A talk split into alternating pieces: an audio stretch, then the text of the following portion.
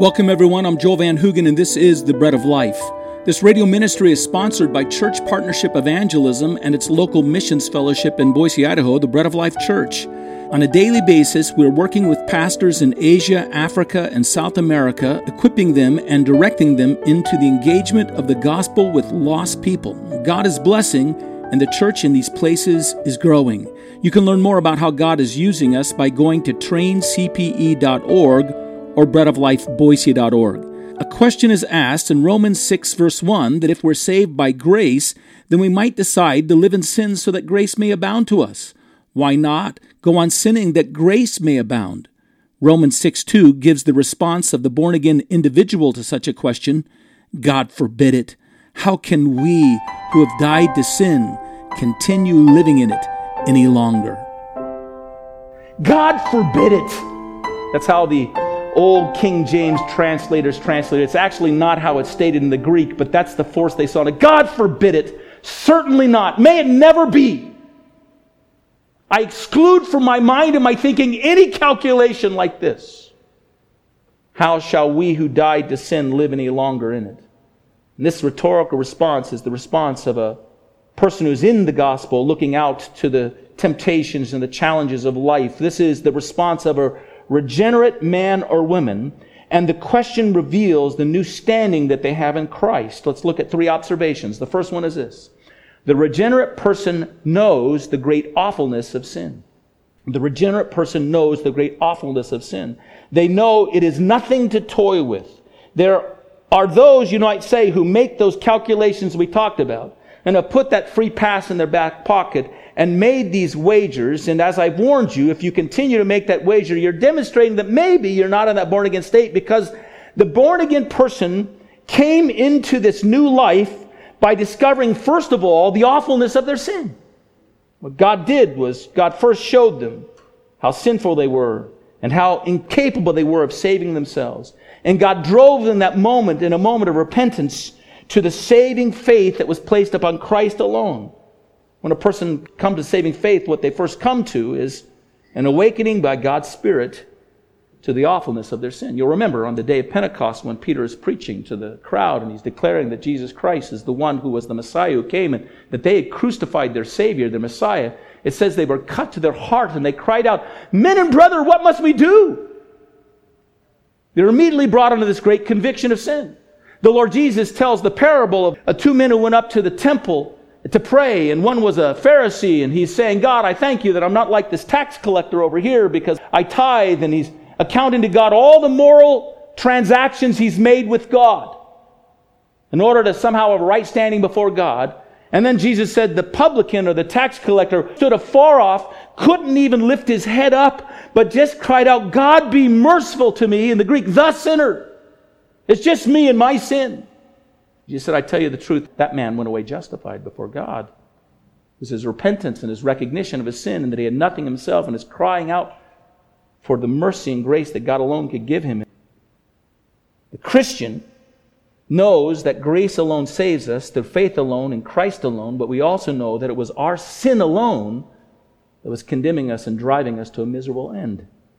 We met sin and we recognized too that it wasn't just a stain on our resume. It wasn't like some things that were a little embarrassing to us. We began to see sin when God brought us to himself as what Paul describes it to be in Romans 5:12. There he says through Adam, through one man, sin entered into the world and the idea there is sin invaded. It was like an invader, like an enemy. It was like this evil thing that came into the world with power and malevolent force. That's what you begin to see.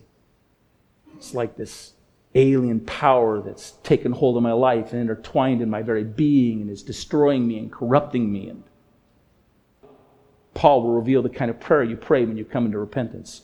Who will deliver me from this body of death? That's what's happened. The born again person has experienced by faith being set free from sin's destruction and sin's death and sin's condemnation. And they want to steer clear from it now altogether. Here's the second thing the regenerate person is not content to be saved, but to still be sinning. He is not content to be saved, but to still be sinning.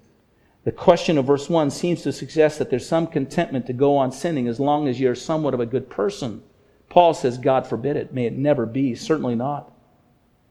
And I want you to look at that verse first. Look at this second verse. Paul says, How shall we? See that we? He's looking at his life and he's looking at some radical transformation that's taken place in his life. And now his whole being, his whole attitude is that he is totally opposed to any compromise. He doesn't approach temptation or sin in any casual manner whatsoever. There's no mindset in him to accommodate it in any way. He's completely against it. And he also sees this sin as not something that he can handle. Well, you know, I can kind of get near to it and I can toy with it. I can deal with it myself and I can learn to overcome it myself. He says, How shall we who have died to sin? Look, this is not something that I came upon and I found a way to navigate around it and I found the formula so that I can live a moral life. The only way that I was able to conquer this thing is I had to die. God had to since put me to death. And the man that was so bound up in the sin that he killed that man so that a new man might rise up. And now, now that I'm free from him, why would I want to go anywhere near it or continue in it? So he says, How can I go on living in sin? Now, there's a suggestion that the Christian does sin. And he does encounter the engagement of sin, and he falls at times, but he will not consent that he will live in it. He will abide in it. He will continue in it. He is not content to be saved, but to still go on sinning. The truly born again Christian, the regenerate man or woman, has received Christ and in finding him has discovered not only escape from sin's condemnation, but has in Christ discovered the means of escape from sin's power, and that is what they want above everything else. They're not content to be saved and to go on sinning. And here's the last thing here. The regenerate person doesn't just have a changed attitude towards sin. And by the way, we're not going to be able to talk about this completely today. This is just a little introduction into the message next week. The regenerate person doesn't just have a changed attitude towards sin, they have a changed relationship with it. They don't have just a changed attitude towards sin, they have a changed relationship with it. The regenerate person has died to sin, he has died to it.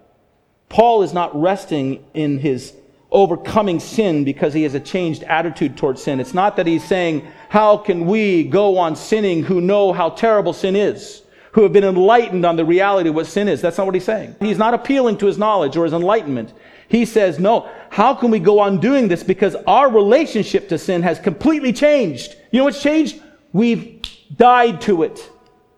Sin is like a matrimonial partner that we were wed to at one time, and sin didn't die, but we did. And we no longer have a relationship with sin anymore.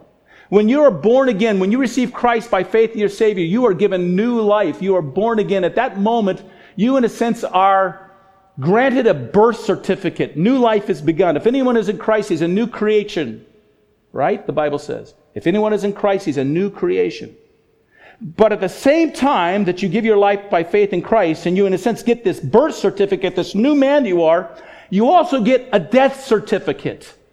The old man that was so entwined with sin that you didn't know where you ended and sin began, that man dies. So it actually says, if anyone is in Christ, old things have passed away. Everything has become new. The old has died and the new has come.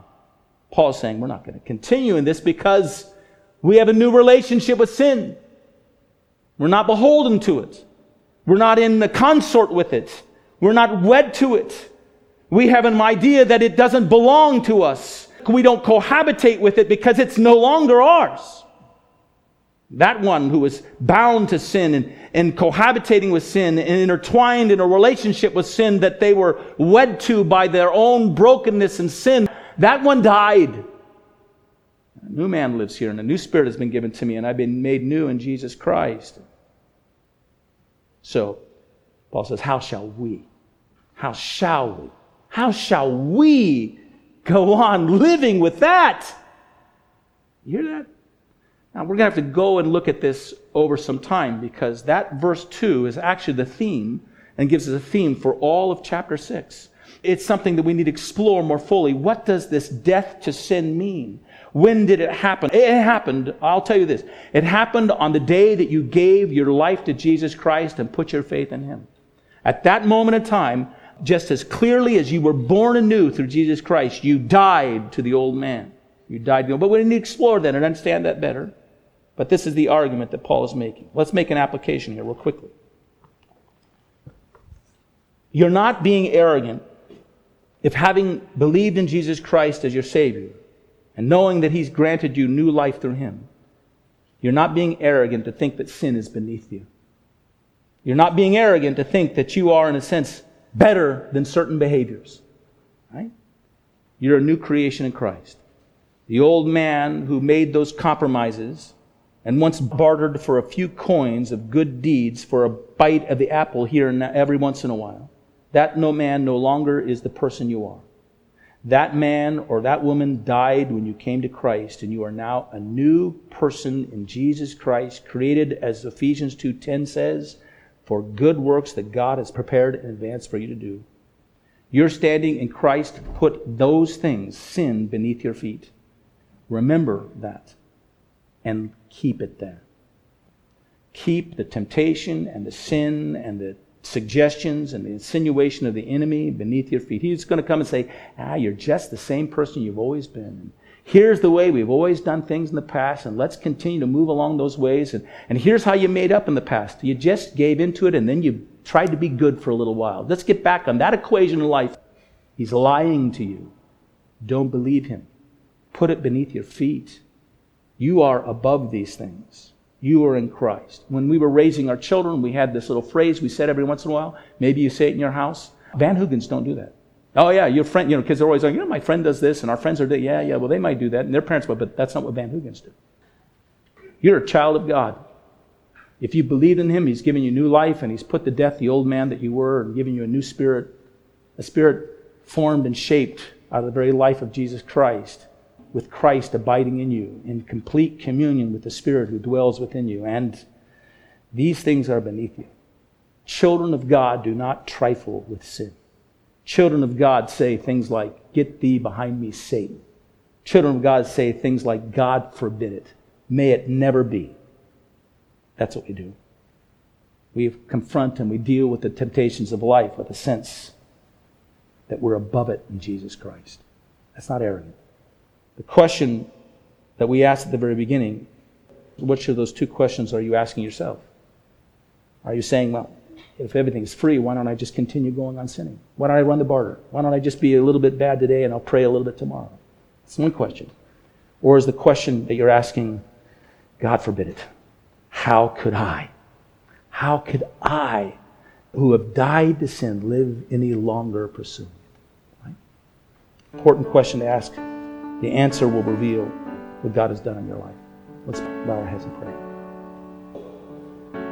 Our Heavenly Father, we praise you and thank you that by faith we look to our Savior, we believe in Him, we trust in Him as the one who bore our sins. And in that moment, this, this great legal transaction takes place. Thanks for joining us today. Before we sign off, I want to remind you of a ministry website that we've developed called testyourtestimony.com. Our concern is that there are many in our churches that do not have a true born again relationship with the Lord Jesus and so face the prospect of his rejection and judgment on the last day. Our pity for these has made us develop a site where a person can apply the command of 2 Corinthians 13:5 to test themselves and see whether they are in the faith. Please go to that site and prayerfully consider someone else that you can share it with. For now, we look forward to being with you again at the Bread of Life. Till then, May God bless you.